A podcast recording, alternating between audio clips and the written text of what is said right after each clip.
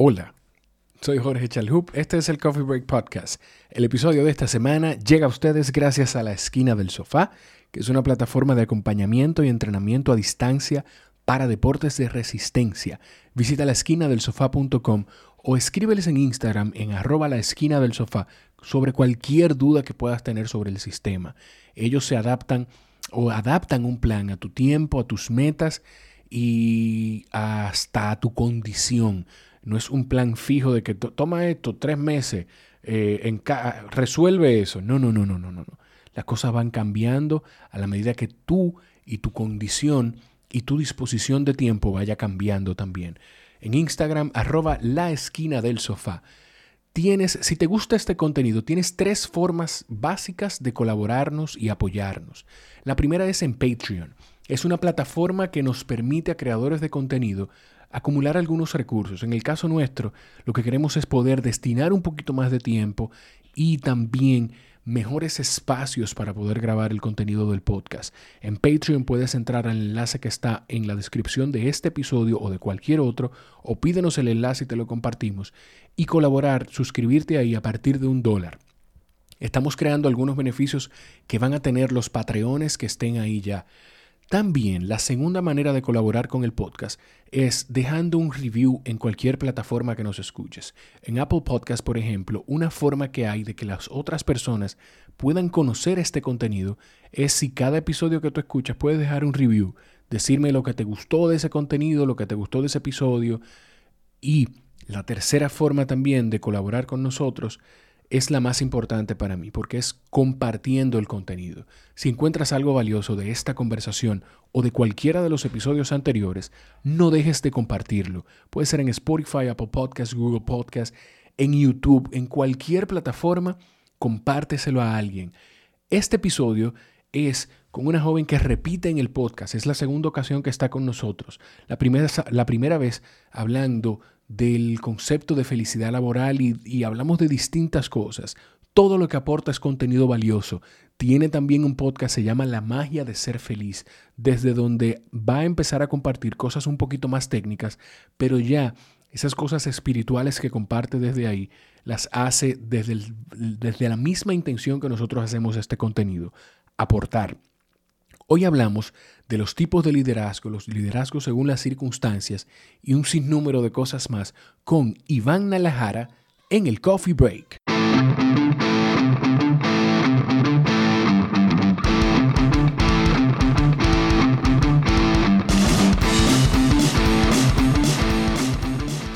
Hola Ivana. Hola Jorge, ¿cómo estás? Yo estoy... Mira, pero es que salió tarde el recording, ¿no? Fui yo que le di tarde. Ahora, le di tarde al video, pero el audio ya, que es lo más importante al final, okay. Ya lo conectamos. ¿Cómo estás? Muy bien, ¿y tú? Yo estoy bien. ¿Dónde estás tú ahora?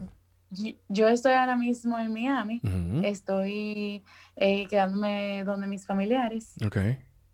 Y estoy aquí hasta nuevo aviso. Hasta nuevo aviso, exacto. Mira, Ivana, tú sabes que tú eres la segunda persona, yo creo, que repite en el podcast, porque ya hemos hecho un episodio juntos. Sí. ¡Qué honor! Sí, no, y chulísimo. O sea, yo feliz porque contigo hay, yo creo que lo hablamos aquella vez, contigo hay muchísimas cosas que conversar con el tema de felicidad laboral y todo ese trabajo que tú haces, pero el de hoy me llama muchísimo la atención, quedamos de que íbamos a hablar de tipos de liderazgo. Uh-huh. Tipos de liderazgo.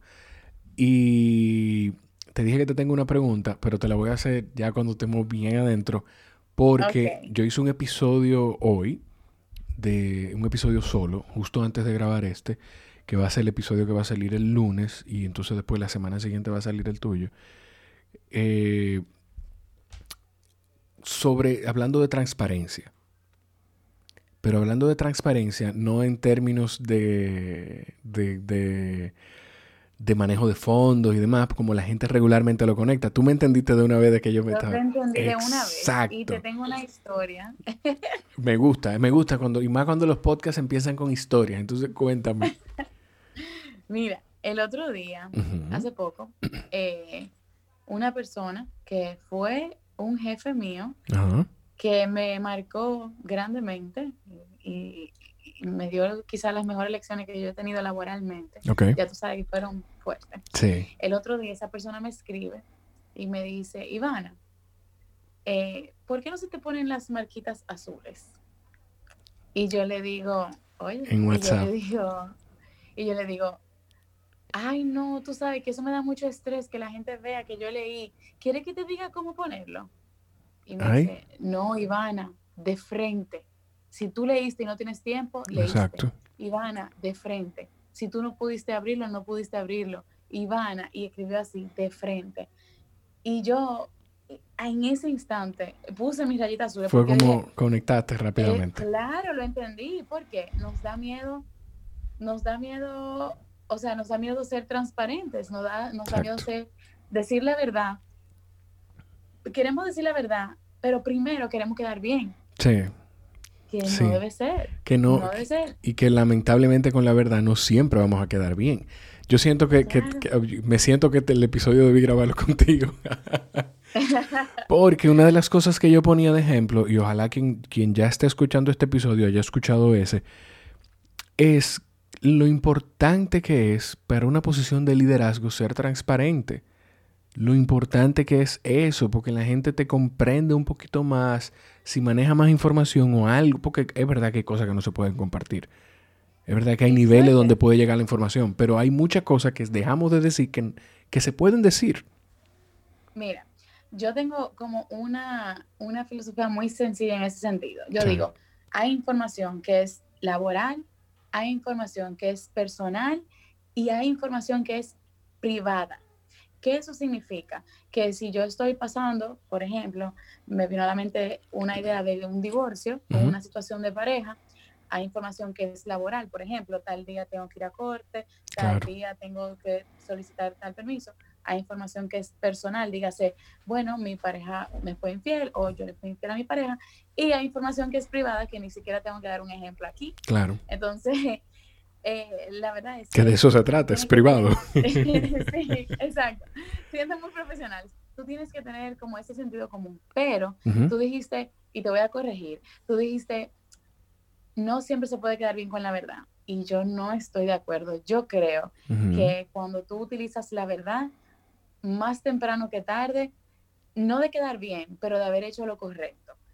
Eso es diferente. Eso es diferente a quedar bien. Ah, eso es diferente a quedar bien, pero tienes razón, ¿eh? O sea, tienes completamente la razón, pero a eso es a lo que yo me refiero con quedar bien. No siempre uno va a quedar bien, y eso no es malo, porque no siempre se puede quedar bien. No, y oye, yo teniendo la oportunidad de ser líder, luego de quizá muchos años siendo, tú sabes, supervisado o una persona dirigida, yo me di cuenta que a la larga, y como profesora también, uno valora más el que no le importa cómo está quedando, el que tiene tu educación y tu crecimiento como prioridad. Por ejemplo, esos profesores que, tú sabes, que quizá a algunos se le va la mano, pero que te dan la lección de tu vida, que es un momento incómodo, que ellos no quedaron bien contigo. Pero yo pienso también que ahí podemos tener una enseñanza de que el liderazgo no se trata de cómo tú vas a quedar, porque eso es ego. Sí. Te digo que a mí no me importa si yo voy a quedar bien o mal, yo tengo algo que enseñarte, o hay una oportunidad para ti aquí de crecer. Tú sabes, me agrada escuchar eso que tú dices, porque conecta mucho con... Mira... Yo no acostumbro a hacerlo, pero desde que salga el episodio, o sea, no acostumbro a hacerlo privado, pero desde que salga el episodio el lunes te lo voy a mandar, porque hay algo que yo digo sobre eso de liderazgo y qué fue lo que me movió a hacer ese episodio. Pero nada, no vamos a seguir hablando de aquel episodio que ahora siento que debí grabarlo contigo. Sobre lo que tú dices de liderazgo y de no siempre quedar bien, hay alguien que a mí, que seguro como muchísima gente más, me marcó mucho la vida. Murió recientemente de una forma trágica el 26 de enero, Kobe Bryant. Era un jugador de baloncesto de los Lakers de Los Ángeles, o sea, ya retirado, pero después de estar retirado, su carrera completa, desde que él llegó con 17, 18 años en la NBA. Un niño a estar rodeado de hombres. Y desde que él llegó, su actitud de enfoque, de yo no tengo que salir a tomarme un trago. Primero, no puedo porque no tengo edad para eso. Y segundo, yo vine aquí a trabajar, a hacerme el mejor. Ese fue como que el enfoque. La gente lo criticó mucho esa actitud. La gente le criticó mucho la forma de él liderar. Porque él era de las personas que decía, si yo no me estoy quejando porque me duele, tengo una lesión en el hombro y tengo una lesión en el tobillo, tú no puedes venir a quejárteme a mí. Que quizá eso ya gira a un extremo, pero Kobe en muchas entrevistas, él habla de cómo él es del tipo de persona que va a protagonizar esos momentos incómodos. De que si tú y yo estamos cenando, yo prefiero que tengamos 10 segundos de un momento incómodo para decirte, Ivana, tiene algo entre los dientes. A dejarte hacer el ridículo durante la... Eso lo dijo él, yo creo, en una conversación con Jimmy Kimmel. A dejarte hacer el ridículo la noche completa con los dientes llenos de comida. Entonces, el líder no tiene que caerte bien, ni que sea el... Es más, si tú estás en una posición de liderazgo y tú le caes bien a todo el mundo y todo el mundo te quiere, debes revisarte. Estás haciendo algo incorrecto. Hay algo que no estás haciendo bien. Sí. Y con ese ejemplo que tú me dices de esa persona, yo me he dado cuenta, digo, es una realidad que tú le exiges a los demás tal cual te exiges a ti. Claro. Tú le hablas a los demás tal cual te hablas a ti mismo. Y yo te escucho, y la verdad es que Kobe le hacía un favor al que le decía, yo no me estoy quejando, así que no venga a quejarte. Claro. Tú sabes. Claro. Yo pienso que a veces nosotros, cuando tenemos un líder cerca, tenemos una persona, tenemos un jefe, que nos habla así, lo que decimos es que no tiene corazón, que no tiene empatía, que no, etcétera. Sin embargo, si tú te pones a ver, y hay una metáfora chulísima de eso, si tú tienes una tabla de madera llena de clavos, en donde todos, o la mayoría, están torciditos, pero hay uno que está derechito, ¿a cuál tú le das más duro? ¿Al que está derecho? A ese. Sí. Entonces, mientras más duro sea tu jefe contigo, es porque él entiende que mejor capacidad tú tienes de hacer el trabajo bien hecho. Uf, sí. Yo recuerdo, hay gente que ha pasado, todo el mundo, todos tenemos, y nosotros mismos hemos pasado situaciones difíciles en la vida. Y recuerdo que cuando me toca decirle algún tipo de palabra, y lo digo de todo corazón, si tú me estás escuchando y eres de las personas a las que te lo he dicho, te lo digo porque de verdad siento que es valioso. Le digo, si es una persona creyente, le digo, mira, Dios le da sus batallas más difíciles a sus mejores soldados. Entonces, eso es. Claro. Si yo no te pongo un trabajo complicado y difícil a ti, se lo estoy poniendo siempre a otra persona que es tu compañero, es probablemente porque siento que esa persona es quien mejor lo puede manejar. Yo digo que las asignaciones que te ponen son votos de confianza. Sí. A ti te están diciendo, yo tengo confianza que tú eres capaz de hacer esto, sea tan fácil o tan difícil o tan complicado o sencillo como sea. Y yo te voy a decir algo, y yéndonos quizá por esa lineecita de fe, yo hace muchos años tuve un jefe que él, no quiero decir vago, pero él era de los que ponían a los otros a hacerlo todo. O sea, había gente que me decía, pero ¿quién es el puesto, tú o él? Y yo, no, ¿cómo se dice eso? Tú sabes, como en esa chercha. El punto era que yo básicamente hacía todo, y eso se notaba y se siente. Y en muchas ocasiones, quizá por la ingenuidad y la inmadurez, yo me quedaba como, concho, pero este no es mi trabajo. O sea, el día que yo sea directora, que me den eso. Y las personas alrededor mío, como que, Ivana, pero por Dios, tú eres un estudiante, o sea, ¿por qué tú tienes que involucrarte en eso? Sin embargo, gracias a esa experiencia que yo tuve con esa persona, yo me pude involucrar en un proyecto hace muchos años en la universidad con las oficinas, vamos a decir, de mayor rango, más alto, de mayor nivel. Y 7 años después, cuando yo ahora regresé en el 2018 a hacer mi doctorado, me entrevisté para una posición en la oficina del presidente, y cuando el chief of staff escuchó mi nombre, dijo, pero tú eras Ivana, la que trabajaba en tal año en tal oficina. Y yo dije, sí. Él me dijo, yo no te tengo que entrevistar. Vamos a reunirnos, pero yo no te tengo que entrevistar. Porque yo me acuerdo de tu capacidad de trabajo. Yo me acuerdo de cómo tú asumiste ese rol. Exacto. Hace tanto tiempo. Entonces, yo digo que tú trabajas para una sola persona y una sola empresa. Y es tu nombre y tu apellido. Exactamente. Tú mencionas... Tú mencionas ese ejemplo y hay niveles, porque hay líderes o jefes que te van a poner a trabajar, a hacerle todo, pero hay también otros que te van a enseñar sus roles, pero no es ni siquiera desprendiéndose de su trabajo, sino yo soy del tipo de gente que pienso, y yo lo hice en un momento en el que lideré personas, todos los procesos que yo hacía, por semana le correspondía a una persona y yo lo supervisaba y I was overviewing them. O sea, yo lo repasaba con ellos, pero por semana le tocaba a una persona de mi staff. ¿Qué pasó cuando yo salí de esa empresa? A mí nunca tuvieron que llamarme para decirme, mira, ¿cómo que se hace esto? Mira, y este proceso. Y cuando tuve mi última conversación con las personas que eran mi jefe, mira, hay algo que tú tengas que pasarle, que enseñarle a los muchachos. Yo, absolutamente nada. Ellos manejan todos mis procesos. Lo único que no tienen es claves y eso ustedes se encargan de eso. Listo. Y la máquina sigue corriendo porque de eso se trata al final. Okay. De eso se trata. Y me imagino que en ese momento algunos de ellos dirían eso.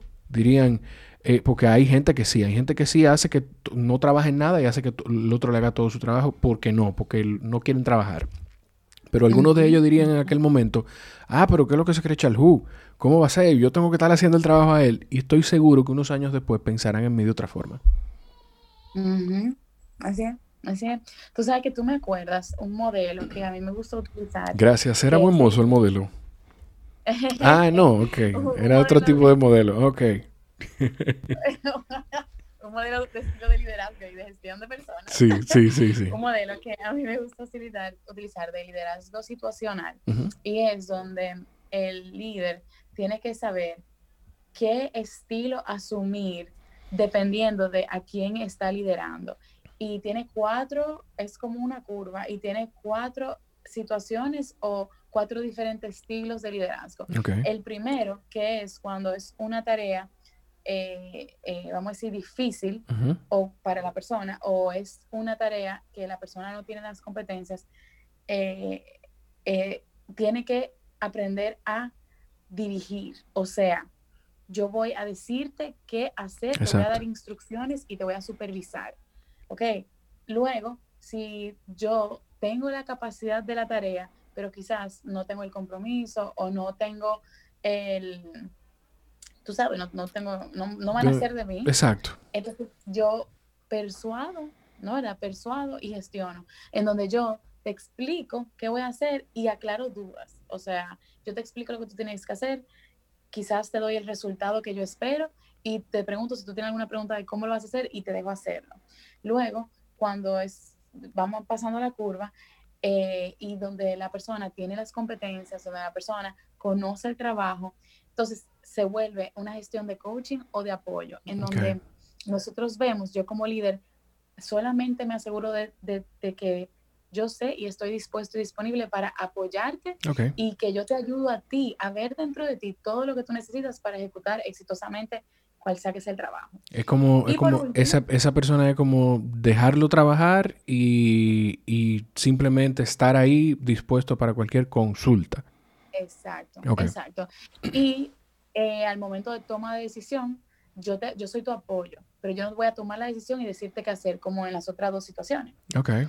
Y la última, que es cuando una persona está completamente capacitada y realmente no necesita incluso ni la dirección ni la orden, entonces yo delego, yo te entrego una tarea y yo estoy completamente segura y confiando que tú vas a encontrar el camino, que tú vas a encontrar los recursos, que tú vas a encontrar la manera, y yo deposito en ti mi confianza.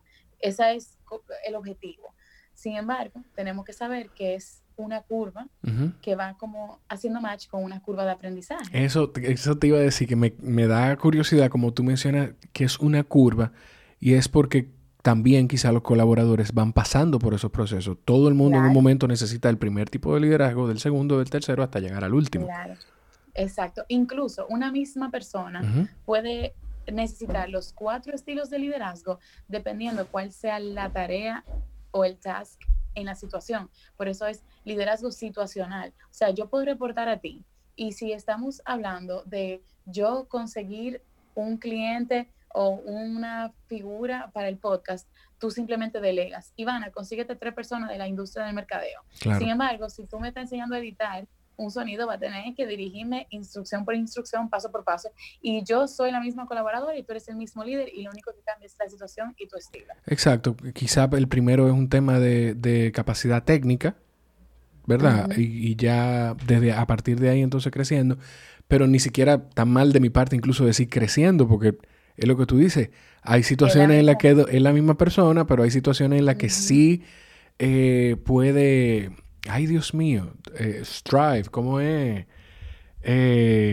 Sobresalir. Sobresalir. Hay una persona uh-huh. que puede sobresalir, hay una situación en la que sí puede sobresalir y hay otras en la que va a necesitar más orientación. Uh-huh. ¿Sabes qué? Que con los tipos de liderazgo me pasa, y me imagino que tú lo tendrás clarísimo, que en principio a nosotros cuando hace 10 años, quizá un poquito más, nos hablaban de tipos de estilos de liderazgo, nos hablaban uh-huh. de 2, quizá 3, yo creo. Autoritativo. Exacto, autocrático y, o autoritario y democrático. O sea, yo no lo recuerdo claramente, uh-huh. quizá debí buscarlo, pero uh-huh. hoy en día, o sea, tú dime el tipo, tú dime del estilo y al final debe haber decenas de estilos de liderazgo. Los hay, y hay muchas teorías también diferentes. Uh-huh. O sea, dependiendo de en qué se enfoca la teoría. Si la teoría se enfoca en las cualidades del ser humano que es el líder, okay. o en el estilo con el que va a gestionar a su gente, o en los resultados y la visión que está buscando materializar. Entonces, existen diferentes teorías. O en la situación, como lo que tú decías recientemente. O la situación, exactamente. Ahora, sí hay dentro de la perspectiva de ver cuáles son las cualidades que uh-huh. tiene un líder que se ven de manera tangible en su ejercicio o en su trabajo. Muchas de las diferentes teorías, vamos a decir, se alinean o tienen okay. zonas donde coinciden, exacto, porque, por ejemplo, en el liderazgo transformacional, que es uno de los más recientes y es uno de los más populares ahora, en donde tú realmente lo que estás es llevando a cabo exitosamente una transformación, tanto del ser humano uh-huh. como de un equipo o de una empresa o de una industria o del mundo. Okay. Las cualidades con las que describen ese tipo de liderazgo realmente se ha venido repitiendo, que incluso si hablamos del liderazgo servicial, que tenemos de ejemplo a Jesús, uh-huh. Son teorías de liderazgo que tienen, como tú dices, decenas de años. Ese es el primer líder, como dice mucha gente. Ese es el primer gran líder de la historia, ¿verdad? Así es. De una forma u otra, o sea, que cualquiera pudiera decir que quizá hasta antes de él estuvieron algunos de los profetas, ¿no? Así es. Que quizá también ejercieron algún tipo de liderazgo. Uh-huh. ¿Con cuál uh-huh. tipo de liderazgo tú te identificas más? Yo soy muy servicial. Yo tengo esa rama de liderazgo servicial.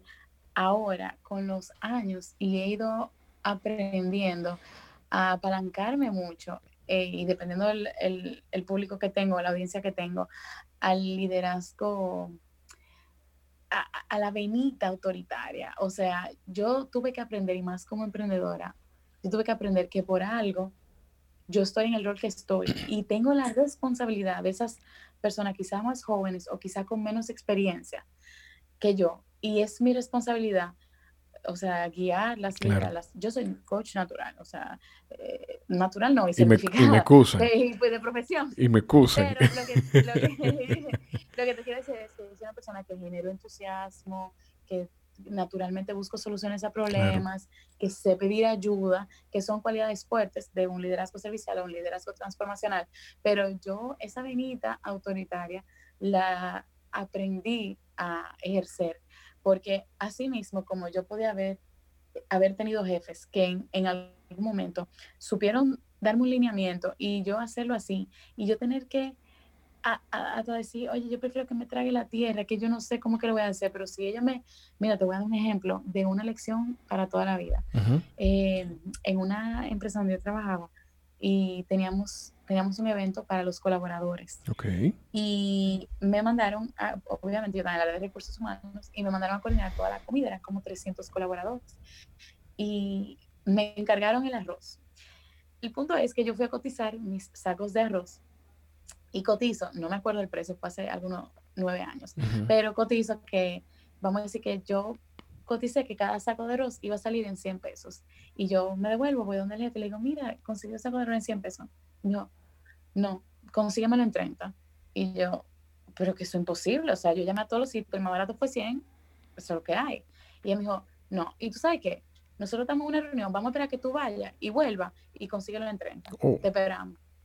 Y yo te prometo que yo dije, papá Dios, este es un buen momento para yo desaparecerme. o sea, que me traigan la tierra y que yo no exista. Y mira, yo lo conseguí como en 60.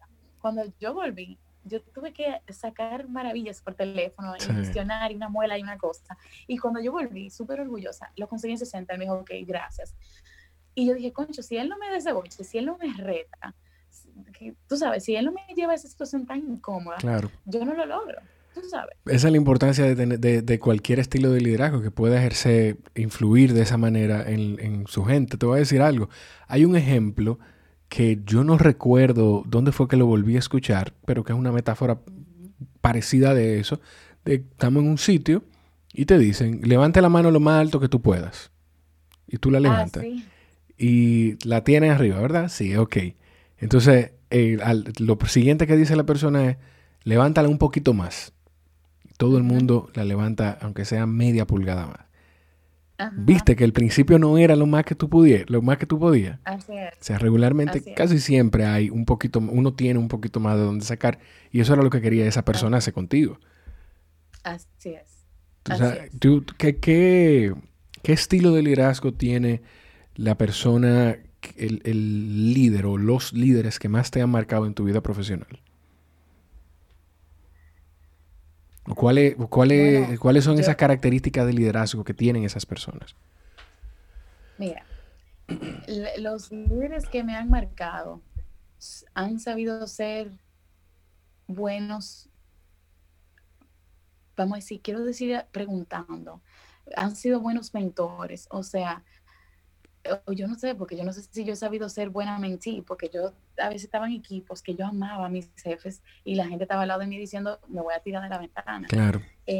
Tú sabes que todos mis jefes han sido duros conmigo, han sido, también han tenido una relación personal, o sea, se han interesado por quién es Ivana como ser humano, se han interesado por mis objetivos a corto y largo plazo, o sea, los jefes de quienes yo más he aprendido y a quienes yo más he admirado han sabido entender que los momentos que yo estaba bajo su dirección eran momentos temporales, eran momentos con un propósito muy definido y que ellos estaban, como que yo sentía que ellos sabían que estaban como siendo parte de mi vida por un momento específico claro. y que ambos como que íbamos a seguir. Y eso es importante porque a veces nosotros nos encerramos en cuál es mi posición ahora y cuál es tu posición ahora y trabajamos en función a esto, no en función a cómo yo puedo ayudarte a crecer claro. y a que tú seas una mejor persona y yo como líder incluso mantenerme retándome a mí mismo para poder gestionarte, porque yo te voy a decir, me he dado cuenta mientras mayor es tu capacidad de gestionar y de liderar diferentes tipos de personas y diferentes tipos de situaciones, uh-huh. obviamente se refleja en más lejos tú llegas en la vida, mayores posiciones, más alta tú tienes y eso, entonces como que yo siento que viene siendo un espejo de, a veces hay estilo, no de liderazgo, pero estilo de jefes que se sienten intimidados por los colaboradores o que sienten que es una competencia sí. o que le da miedo que los colaboradores le quiten el puesto, cosas así, que obviamente no son ni dignas de un líder, exacto. pero que el líder sabe que mientras más crecen las personas que están por debajo, vamos a decir, de él, o que lo sigan a él, entonces más crece él.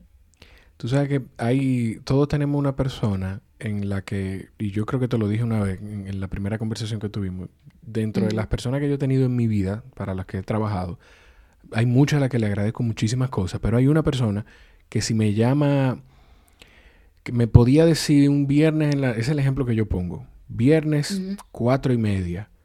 Jorge, tenemos que venir mañana, hay que estar aquí a las 7:30. Estoy hablando de sábado, que no era mi horario de trabajo. Hay que venir mañana a las 7:30 porque tenemos que completar estos procesos y necesitamos completarlo antes del martes. Y el lunes tú sabes que tenemos otra cosa y que no sé qué. Y yo, o sea, eso no era de que déjame ver, no, perfecto, mañana a las 7 de la mañana yo estoy aquí. Me paro a comprar desayuno, me dicen si quieren algo y listo. Y es porque esa persona, yo siento que, yo no sé cómo ponerlo como una característica, pero era como que pensaba fuera de la caja. O sea, era una persona abierta que en principio para mí fue hasta difícil porque yo no estaba acostumbrado a eso y no es a lo que uno ha estado acostumbrado tradicionalmente en los trabajos. Pensaba tan fuera de la caja que me llevó a una posición, y confío tanto, me llevó a una posición en la que yo no tenía ningún tipo de experiencia, en la que yo no tenía, o sea, experiencia sobre la posición, pero con cosas que hace la posición sí tenía algunas, en la que yo no tenía ningún tipo de experiencia, en la que yo no tenía ningún tipo de background de estudio sobre esa área. Bueno, yo trabajé, estoy hablando de un área de recursos humanos. Yo no tenía ningún tipo de estudio relacionado a eso, pero esa persona vio algo en mí y dijo, tú sabes que este muchacho no estudió nada parecido a esto que le vamos a pedir hacer, pero vamos a sentarnos a hablar con él. Y se sentó conmigo. Me dijo, mira, esto y esto. Y fue un proceso, o sea, súper fluido para hacer eso. Y yo trabajé feliz para esa persona. Yo creo que un poquito más de 2 años. Y todavía al sol de hoy me puede llamar mañana para decirme, tengo esto y yo siento que tú eres la persona adecuada para esto, pero no hay una mejoría de salario y el horario es más complicado. Le digo, vamos arriba. De verdad. Sí. Porque es una persona, como te dije, que piensa fuera del cajón y eso me garantiza a mí que pensando fuera del cajón, así mismo como tú tienes la visión de llevarte a un sitio, tienes la visión de dónde te va a ayudar a ponerte en el futuro. O sea, eso a mí me marcó mucho de ese tipo de liderazgo, no sé, o de esa persona que fue mi líder, sí, era una mujer.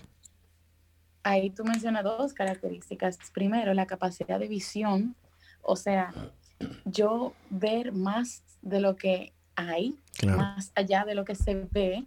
Y segundo, yo, mira, hay una competencia, vamos a llamarle, un strength, una fortaleza, que se llama individualization.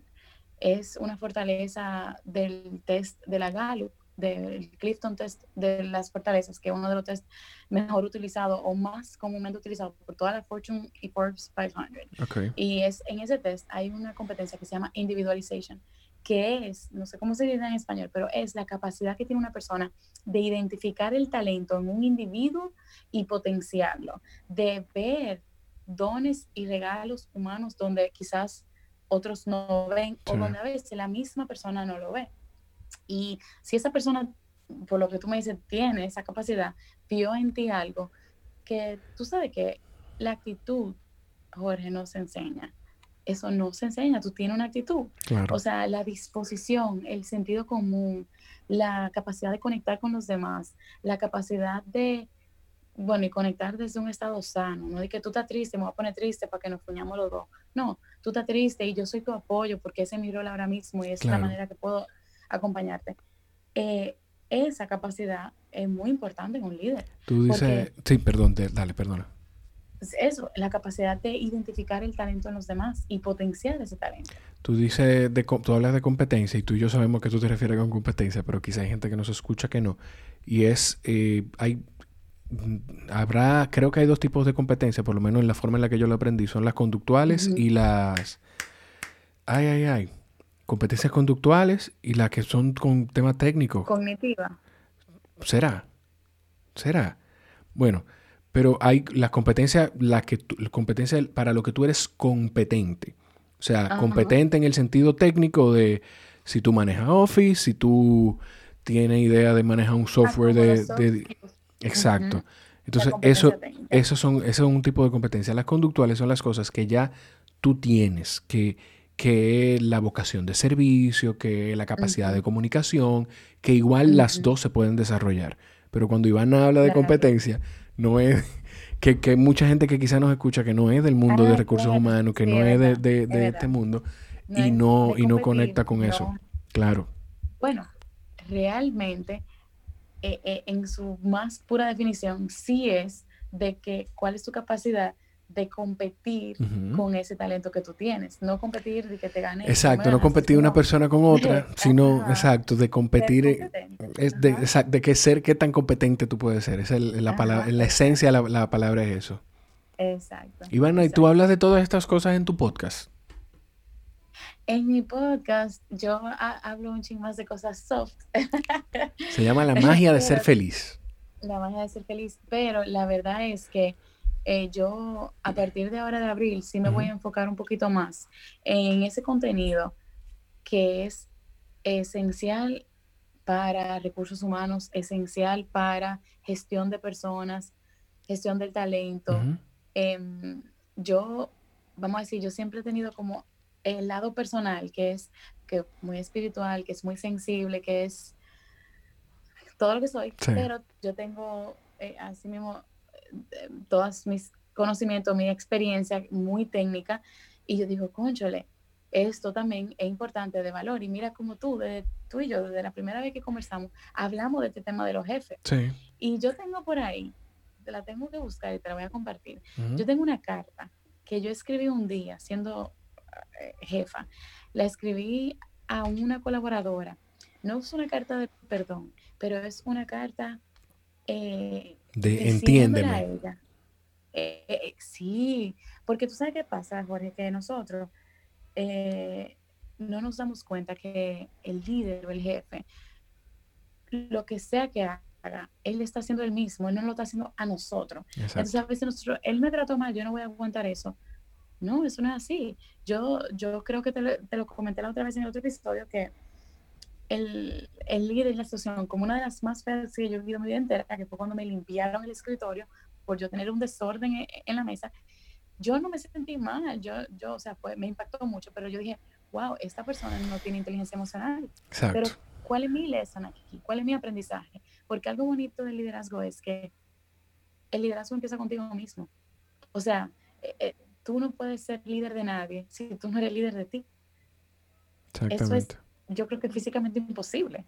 Tú sabes, a la misma manera en que yo me trato a mí, yo trato a mis colaboradoras, yo trato a mi pareja, yo trato a mis hijos. O sea, mi capacidad de exigir. Si tú reportas a mí, tú crees que yo te exijo, tenme pena de la manera en que yo me exijo a mí mismo. Si tú crees que yo pierdo la paciencia y te hablo mal, ten pena a mi pareja y a mis hijos de cuando yo pierdo la paciencia con ellos y como yo le hablo a ellos. Claro. O sea, a veces nosotros tenemos que...